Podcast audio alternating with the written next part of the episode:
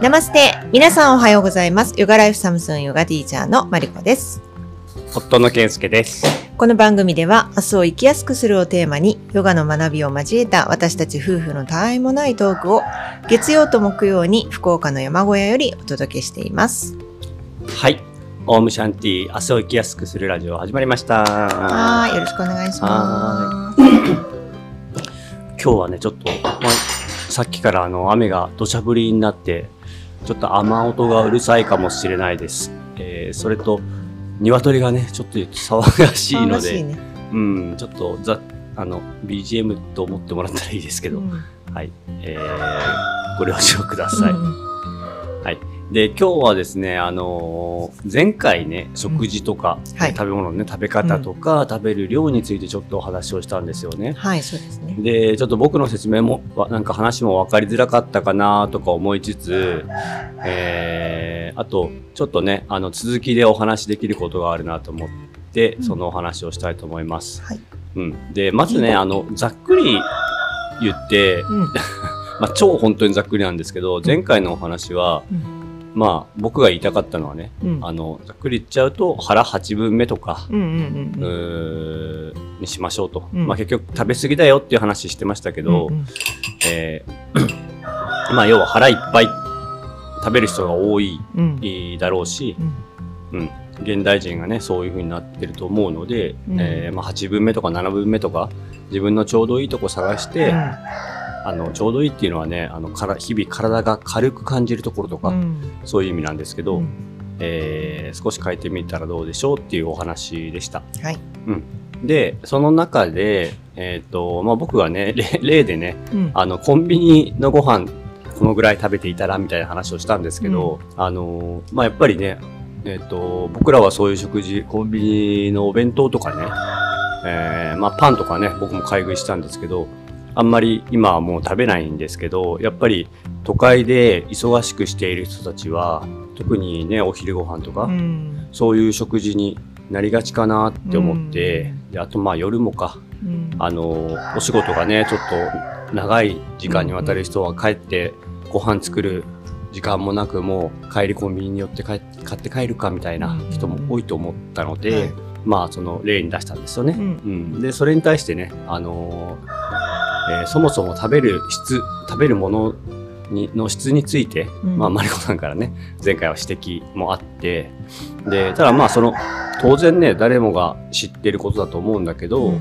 コンビニのね、えーまあ何かにもよるんでしょうけど、うん。食事全般とかって、うん。あの、まあこコンビニばっかで割り物みたいに今してる、ま、ますけど、まあまあ、あの、添加物が多かったりとか、人の手によって作られてないもの、うんうん、とかそういううものをね、あんまりだ、みんなそういうものが食生活の中心だと良くないよなっていうのは分かってると思うんだけども、まあもう少しそこをね、深掘りっていうか、うんやっぱり減らしていった方がいいよねって、えーいう理由というかね、うんお話、ちょっと聞いていこうかなと思います、思ってます。はいうん。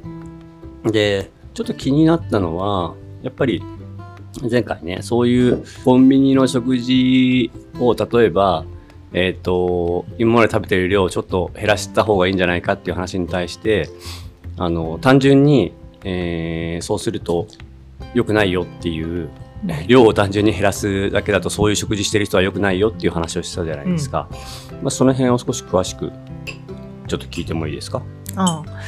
そうですね。まああのーどんなもので作られてるかっていうことなんですけど例えばその白いお砂糖とか、うん白いあの小麦粉とか、うんまあ、質の悪い油とかもそうなんだけどもうん。そういったものっていうのがそのいわゆるマイルドドラッグって言われてて結局それを摂取したらまたそれが欲しくなるっていう風にあの体がなっちゃうんですよね。うん。うん、なのでまあ、中毒性があるってことそうですね。中毒性がある、だからコンビニとかのご飯に限らずそういう例えば料理にね調理に白い砂糖を使ってる白い小麦粉ばっかり使ってたら結局同じことなんだけど、だからそのちょっと量を減らしたとしてもまた食べたくなっちゃうからなんか物足りないとかあの我慢できないっていう風になっちゃってあの1日2日それでへ量を減らせたとしてもまた結局そのリバウンドじゃないけれどもまたなんか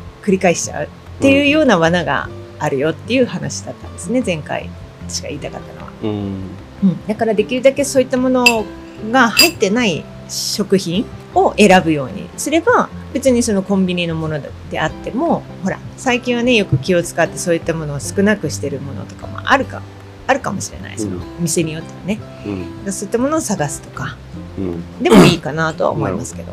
あのー前回ね、うん。そのあのそこの話でうん。出てきたのが、うん。なんか代謝がどうのこうのうんうん、代謝ね。下がっちゃうからっていう話をしたけども、そこについてもちょっともう少し詳しく。そうね。ん。それについてはもう単純に量を減らしてしまうと食べる量が少なたあの極端に少なくなってしまったら体があ、ま、脳がねやっぱり飢餓状態この体が今やばい状態だっていうふうに思う。だからまず代謝を落としてできるだけエネルギーを使わないようななんていうんですかそういううんじょうん状態に、うんなっていく。で、さらに飢餓状態だから、もう心の中では食べたい食べたいってなってるわけですね。だからその食べ出したらまた止まらないみたいな、そういう悪循環に陥ってしまうっていうことですね。まあ代謝が落ちるっていうのはその飢餓状態になっちゃうから、エネルギーを抑えるためにきあの代謝が落ちるってことなんですけど。まあそれはだから極端に減らした場合って話だねね前回はほら、コンビニのお弁当とじゃあさらにおにぎり1個食べてるんだったらそのおにぎり1個なくしましょうっていう話だったから、うん、それにはちょっと関係ない関係ないよね。けど、うんうんまあ、うん、確認したかったのちょっとそれを、うん。なるほどね。はい。で、あのまあ、その、どうしてもね、その、まあ、これを聞いていただいている方たちのね、食生活まではわからないんですけど、うん。やっぱりそういうコンビニ的な、うん。えーあとファーストフードとかもそうかな。そうですね。うん。はい。そういう手軽なも、うん。ね、食事をとってる人もやっぱり結構いるんじゃないかと思うんですよ。うん。まあ、日本全体で見てやっぱ多いじゃないですか。うん。で、さっきね、マリコさんが言ったように、あの、使われてる材料とかもそうだし、まあそういうのが入ってないものを選ぶっうんていうことでしたけど、まあ、もちろん、あの、そういう意識をすれば、うん。少しね、食べ過ぎを抑えたりとか、うん。まあ、つまりそれはもう、あの、一定の量でちゃんと満足ができるってことだよね。っていうことに、えーなると思うので、はい。そのえ選ぶってことも大切だと思うし、うんでもやっぱりそもそも、えっと、自分たちで自分で自炊するとか、うん。まあ、家族奥さんとか恋人とか誰かが作ってくれたものとかうんっていうものになるべくあの少しずつでもいいと思うんですよね。うん。週に7日ねコンビニ弁当食ってますとかカップラーメン食ってますみたいな、まあ、これを聞いてる人にね そんなそこまでひどい食生活の人はいないと思うけど、うん。今ある食生活から一個ね、一食変えてみるとかうん。っていうとこからでもいいと思うし、本当にその時間のなさとか、そのそういうところに結構比例してしまうと思うんですよ。そうですね。うん、その人が健康意識が高いのか低いのかとか、うん。自分のことを大事にしているのかしてないのかとか、うん。そういうこととは別問題で、うんうんうん。どうしてもやっぱりそういう食事が取れないっていう人はいると思うので、まあちょっとずつでもね、変えていければいいですよね。そうね。なんうんかそれも優先順位っていうかね、やっぱ仕事が忙しくてさ、その食べる暇もないようなとか、お弁当作る暇もない、ね、そういう人たくさんいるだろうし、私もかつてそういう生活してたから、よくわかりますよ、本当に。なんか、ご飯ってさ、よく噛んでね、ゆっくり、例えば、えっと、作ってくれた人の、うん。あの、気持ちとか、そういうのも噛み締めながらね、喜んで美味しくいただくっていうのが理想だと思うんだけども、そういう意味で言ったら、まあ、例えば、仕事の昼休み、うん。もう15分しかないみたいなうん。状態でコンビニにバーって書き込んで、うん。で、噛むこともなくね、うん。もう書き込んでみたいな人はやっぱり、うん。うん、体をね、悪くしてしまうよね、そういう感じ。で、で、なんかね、アーユーベーダで、あの、これ京子先生から聞いた話だけども、食べ物でね、うんマリコ先生もよく知ってると思うけど、サトビックな食事、うんうん純粋な、そうそうそうそう。あ、そうね。サトとビックはか、あと、んサットバとは話は違うの？